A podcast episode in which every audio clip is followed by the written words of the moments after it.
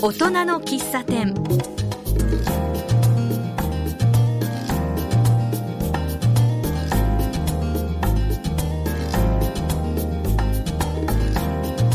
大人の喫茶店。マスターの木村義明です。この番組はこの街を明るくする元気にするそんな活動をしている方をお招きしてお話を聞く番組です。今日は本間悟さんをお招きしています。本間さんは現在西東京憩いの森公園や都立野川公園でレインジャーとして安全管理や自然環境情報の収集などに携わっている方です。自然が大好きな本間さんにお話をお聞きしたいと思います。本間さんよろしくお願いいたします。よろしくお願いいたします。早速ですけども本間さんが自然に興味を持ったきっかけっていうのはどんなものですかね？はい。えー、私は中野区の鷺宮というところで生まれ育ったものですけれども、はい、えー、当時はこんなに家がなくて、えー、畑一面の畑だったところです、はい、それでキャベツ畑が多くていろいろな昆虫とか、えー、その当時昆虫採集に明け暮れて楽しんでいたというところがありました。まあそれでどちらかというとそういう生き物が好きになってきたというところがあると思います。キャベツ畑っていうと、蝶々がよく来ますね。そうですね。その頃はもう、モンシロチョウとか、そういう蝶々がたくさんうじゃうじゃといたような状況ですし、まだ雑木林も少し残っていて、クワガタとか、カブトムシとかそういうものを取ったりして遊んでました。今はね、クワガタとかカブトムシってあんまりそこら辺にはいなくなっちゃいましたけど、昔はよくいましたよね。そうですね。たくさんそこら中になんかいたような気がして、家のあの伝統に飛び込んでくるような時もあったような気もします。他に池とかあれば、なんか釣りをしたとかなんかあります？そうですね。あのー第一弾であんまりないですけれども、やはり、えー、近くに石神井公園とか、はい、善福寺池とかあって、ええ、そこら辺まで自転車で行って、よく釣りなどをして、まあ当時はまだ湧き水も湧いてましたし、そういうところで遊んでいました。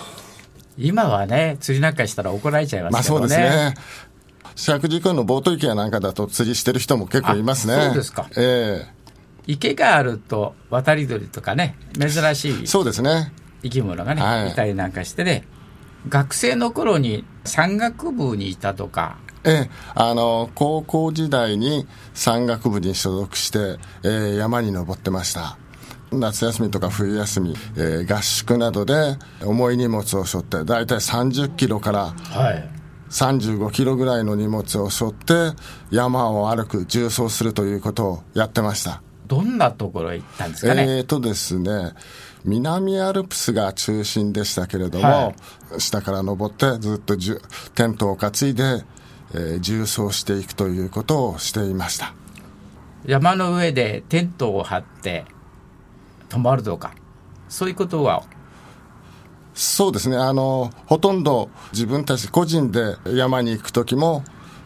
テントを担いで食事を持って、で、自炊で山に行くようなことばっかりでした。山に行って自然との触れ合い、そういうもののなんか思い出とかありますか？まあそうですね。あの、やはり、えー、山の中にテントを張ってると夜動物の鳴き声がするとか、はいはい、何なんだというようなちょっと不気味なところもありましたけれども、やっぱり動物の姿を見ることができたりすると、やっぱり嬉しくなっていましたね。テントの中から満天の星を眺めるとか、そういう経験もありますか？そうですね。意外となんか、星を見たという記憶はないですね。どちらかというと、あの、テント場っての山の中腹とか小屋の脇で、林の中にテント場があるというのが多いんで、あまり星を見た印象ってそういえばないですね。そうですか。えー、なんか僕なんかはね、山で、そういう星が綺麗に見えるところなんか憧れますけどもね、うん、今は北アルプスとかそういうところは山小屋があの、山頂付近に整備されてるので、まあ、そういうとこだと結構非常に綺麗な星空とか夜景とかそういうものも見れるんでしょうね。男ばっかりですか？そうですね。基本的には、まあ、女子部員もいましたけれども、あの、別々の行動が多かったですね。今じゃね、山ガールとか言ってね、ね結構山にね、興味を持っている女性の人多いですよね。はい。その後、大学で植物生態学。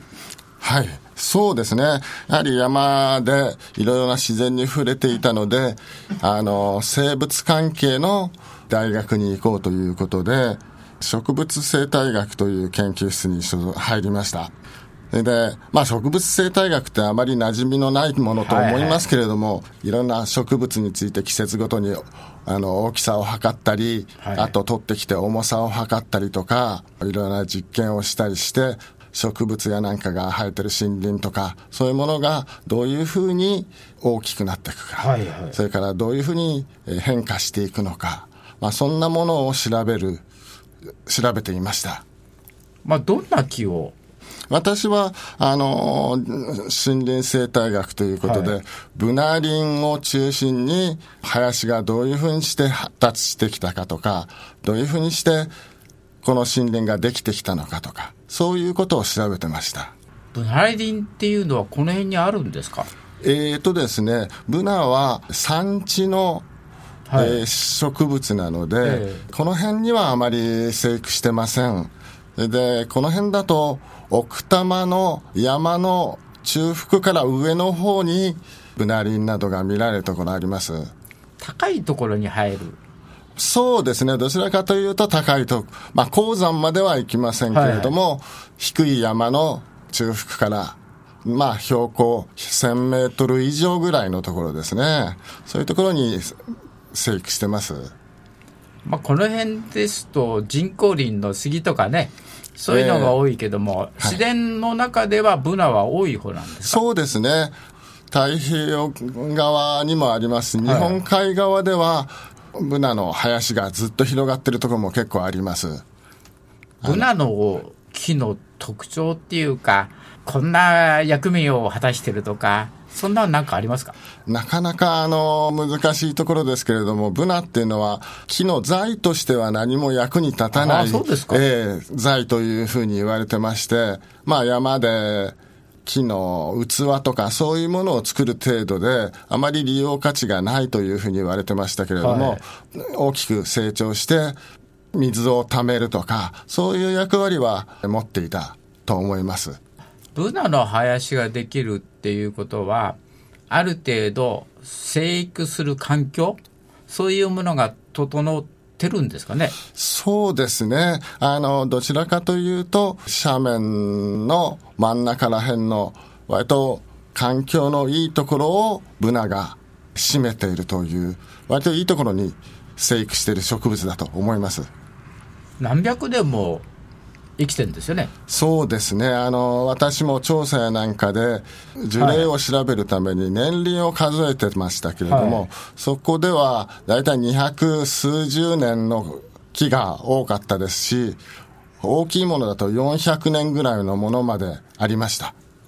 まあ、ブナの木はどんなふうにして生えるんですかねそれを調べたいと思って、はい、えー、研究はしてたんですけれども、割と山の方の林って笹が多いところが、はいはい、見られるんですけれども、笹の下だと木の、えー、芽生えとかそういうものは生きていけないので、じゃあどうしてブナが、ブナ林ができてきたのかなというところが、な、最初の疑問のようなところですね。実が落ちてみんな金だったら大変ですもんね。えー、落ちても、えー、最初数年は芽生えがあるんですけれども、それより大きなものは全くほとんどないような状態なので、そうすると将来的にブナリンがなくなってしまうんじゃないかというような感じもしました。たまたまいい環境のところに実が落ちて育つんですか？木の年齢が非常に人間よりずっと長いので、はいはい、やはりそれで、それに広い面積、えー、ブナが生育しているので、まあ、どこかでブナが生育できるいい環境ができて、また更新すると、そういうような形で、えー、モザイク状に、えー、林ができてるんじゃないかというようなところでしたね。ああ、そうですか。はい、大学を出た後には、お仕事としては、天然記念物の指定とか、そういうようなまあ、あの、大学出て、まあ、一旦、えー、民間に就職したんですけれども、その後、えー、と、天然記念物の、えー、管理とか、そういうところを行う、まあ、あの、文化庁というところに入りまして、はいはいはい、えー、天然記念物の管理をしてたというところです。天然記念物と言いますと、なんか珍しい植物とか、あの大木だとか、えー、そういうもんですかね。えそういうものもあるんですけれども、やはりあの地域を代表するような植物群落とか動物、はい、それから地学的な現象、そういうものを、えー、指定していこうというふうに考えていて、割とどちらかというと、えー、野外の博物館のようなものという感覚ですね。僕なんか素人ですからね、なんか珍しいものとかね、あの、これは貴重だよっていうのが天然記念物っていう、あの、考え方なんですけどもね、ねまあそういうものでもない。まあ、あの、そういう面もありますし、えー、やはり、あのー、その地域を代表するようなもの、そういうものを指定して、まあ地域に、地域の宝として守っていこうというようなところです。はいはい、まあこの辺でなんか、近くで指定したとことかありますか？あのーえー、近くですと、えー、昭和40年ぐらいに指定されたものですけれども、はい、えー、埼玉県の新座市に平林寺境内林というのがあります、はい、その他になんか近くでありますかね？この近くっていうと、えー、まあと、ちょっと東京ですと、はい、えー、東京の江戸川区に善陽寺の養護の松という大きな松の木があったり、あと、青梅市の方で、青梅市、えー、御嶽山にある欅とか、大きな欅と、神代欅っていう名前でしたね。はい、えー、そんなものがあります。まあ、この辺はね、欅がね、結構ありますからね。そうですね。欅は昔から、あの街路樹とかそういうのに使われてましたし。まあ、欅ですと結構大木になりますよね。そうですね。結構欅は各地で大きくなって指定されているものがあります。まあ、最近指定したものですと、あの、沖縄の石垣島にある、はい、えー、先島巣王という樹木の群落がありまして、えー、それをしが非常にそれを指定したのが非常にあの面白かったというかえー、非常に興味が残ってます。この辺でリクエスト曲をおかけしたいと思います。本間さんなんか「オノリサ」というコマーシャルソングにもなったものがありますのでそれをなんていう曲ですかね？えっ、ー、と「星の散歩」という曲でテレビのコマーシャルの、えー、曲にもなってたようなものです。はい。それではお聴きください今日はレインジャーの本間さんをお招きして自然や公園管理などのお話をお聞きしています。まあ本間さん長く自然と関わってきて自然について何か感じることはありますか、はい。えー、特に自然に感じるという自然に対して感じるというよりは、まあ、非日常の中で、はいえー、自然の中にどっぷり使って日常的な思いを断ち切って自然の雰囲気の中に浸ってるというのが割と好きな方です。ああそうですか。まあ子供の頃に雑木林の中に寝っ転がってなんかガサガサいろんな音が聞こえたり、まあ、そういう経験があるんですけどもそんな感じですか？そうですね。静かな中にいろんなちょっとした音がありますし、まあ、植物の匂いとかいろんなものもあって、はい、まあそういうものを感じてると非常に大とした気分になるという感じがしますね。そうですね。なかなか風の音とかそういうのを聞くことないですもんね。まあそうですね。やはり、あの、やはり、まあそういう場所ってどちらかというと原生的なところですけれども、まあそういうところで行ったりとして、のんびりするっていうのは非常にリラックスした気分になれていいかと思います。日常の生活の中ではなかなかそういうような時間は持てないですもんね。そうですね。研究をしている中で、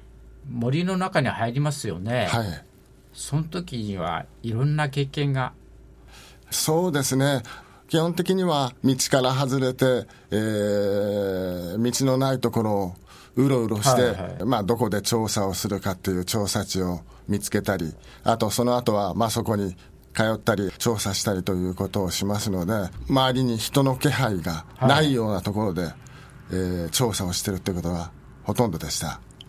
寂しいとか怖いとか感じないですか夜夜中やなんかですと、えー、ガサガサと音がしたりしますけれども、はい、まあ、特に怖いということはあまり感じたことはないですね一人でいるわけじゃないんですかまあ、大体は何人かで調査してますので、はい、それほどあの怖い感じはしませんけれども、やっぱり一人でいると、ちょっと不気味な感じはしましたこともあります。そうですよね、聞き慣れないようなね、えー、鳴き声なんかがあったら、ちょっと僕なんかは怖いですよね。やっぱり鹿とかそういうものの鳴き声とか、そういうものもしますんで、えー、ちょっとドキッとする時もありますけれども、でも、やはり動物は特に襲ってくるわけではありませんので、怖いのは人の方だという感じはしましたけどね。ねなんか熊でも出てきたらどうしようっていうような気がしますけどね、えー、最近はなんかいろいろ熊が出たという話題が多いですけれども、熊も人を感じれば逃げていきますので、はい、やはり向こうの方が嗅覚とかそういうのも優れてますんで、鉢合わせにならない限り大丈夫だろうと思ってます。危ない目には合ってないですか？そうですね。あの、少し遠くでガサガサという音をして、はい、あの、びっくりした時はありますけれども、特に、えー、何事もなかったということなんで、経験はないですね。それは良かったですね。えー、怖い目に遭うとね、まあ、研究できないですもんね。やっぱ鉢合わせになったりするとちょっと大変ですけれどもね。話は変わりますけども、特定非営利活動法人のバースに所属してレンジャーをなさって公園の管理にも参加しているようですが管理の中でなんかいろいろな思いがありますかね？公園の安全管理とかあとどんな植物が咲いてるかとかどんな動物がいたのかとかまあそういうようなところをえー、記録していくというようなところですけれども安全管理大きな事故がないように木の枝が落ちそうなものはないかとか折れて引っかかっててすぐに落ち落ちそうなものはないかというようなものを注意して活動してます。お仕事自体はどんな内容になりますかね？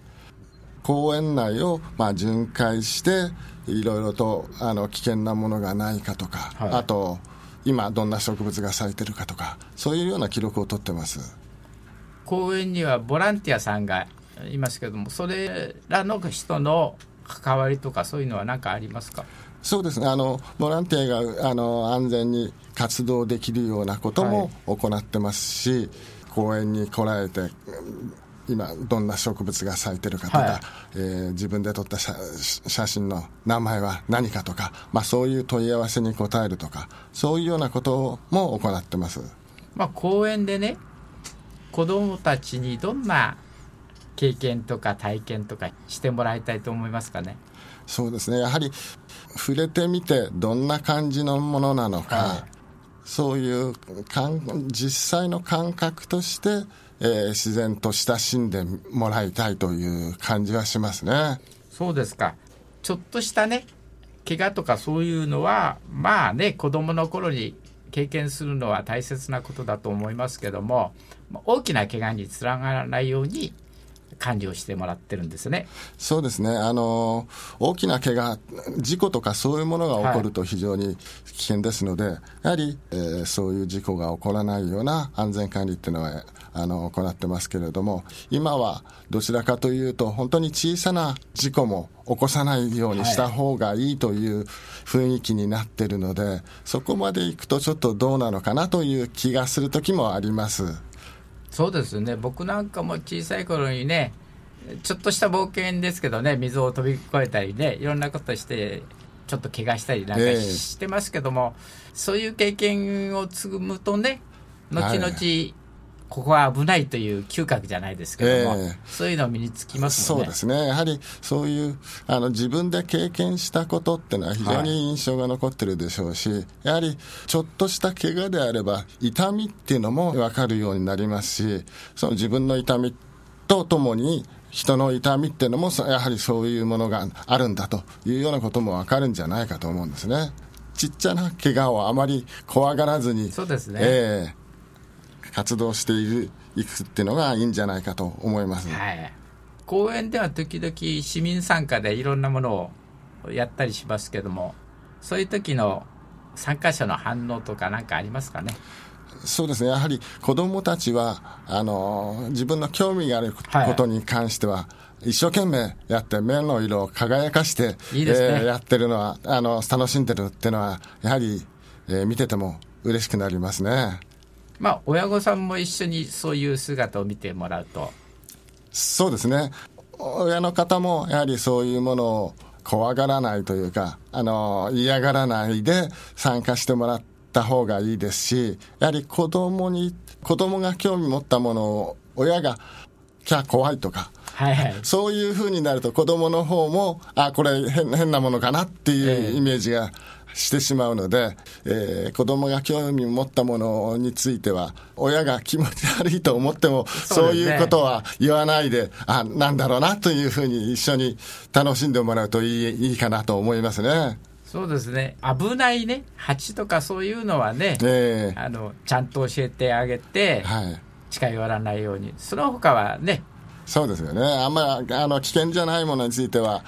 気持ち悪いとか、そういうことではなくて、あ、こんなものもいるんだという形で、えー、楽しんでもらえるといいと思います。今、西東京の憩いの森公園でレンジャーをしていただいてるようですけども、あそこの公園は結構桜の種類が多くありますよね。はい、そうですね。いろんな種類の桜が植えられていて、長い時期桜を楽しむことができるので、はい、非常にあの面白いところだと思います。はい。まあ、あそこでなんか案内のタブレットだか、なんかママップですか？そうですね。まあ、最初は樹木の調査、樹木、どんな樹木があるかという調査をしてたんですけれども、はい、やはり、えー、利用者に使えるようなものをなんか作った方がいいというような話もありまして、じゃあどんな桜がどういうふうに植えられてるのかということを調べて、はい、まあ桜マップ、いつぐらいにどんな桜が見られるか、はいはい、それからその特徴とか、そういうものをまとめたあの桜マップと桜の図鑑みたいな簡単な図鑑を作りました。それはいいですね。なかなかね、どんな桜かわからないこと多いですもんね。そうですね。やっぱり桜の種類っていうのは非常に見分けるっていうのが難しくて、はい、図鑑みたいなのを見てもすぐにわかるもんじゃないんで、ここにある桜が何かというの、はい、それからその特徴がわかると非常にいいかなと思って、まあ写真とちょっとした解説をつけた桜マップを作りました。それはいいですね。桜をメインとしたイベントっていうか、なんか催しはありましたえーと、今年の春に桜ガイドウォークっていうのを初めてやりました、はい、割と好評だったので、まあ、また、えー、来年もやるかもしれません、まあ、ただ時期があの限られてしまうので3月の終わりか4月というところなので、はいはい、まあ、それ以外の時でもいろんな植物が見られ、えー、分かるといいと思うので、今そこら辺の花暦みたいなものもちょっと作ろうかと考えてます。いいすね、その参加者の方は結構喜ばれてそうですね、ガイドウォークの時は、まあ、公園のそういうイベントだと、やはり、あ、こんな特徴があるのかとか、そういう今まで気づかなかったところも分かって楽しそうでした。はい、他の植物でもそういうことができるといいですね。そうですね。あの、ツツジとか、いろいろな花花が咲く植物も植えられてるので季節ごとに、えー、見られる植物っていうのが分かって、まあ、ある程度その名前も分かるようにするとい。いのかなというふうに考えてます、はい、今日はさまざまな自然の話を本間悟さんにお聞きしました。ありがとうございました。どうもどういたしまして。こちらこそありがとうございました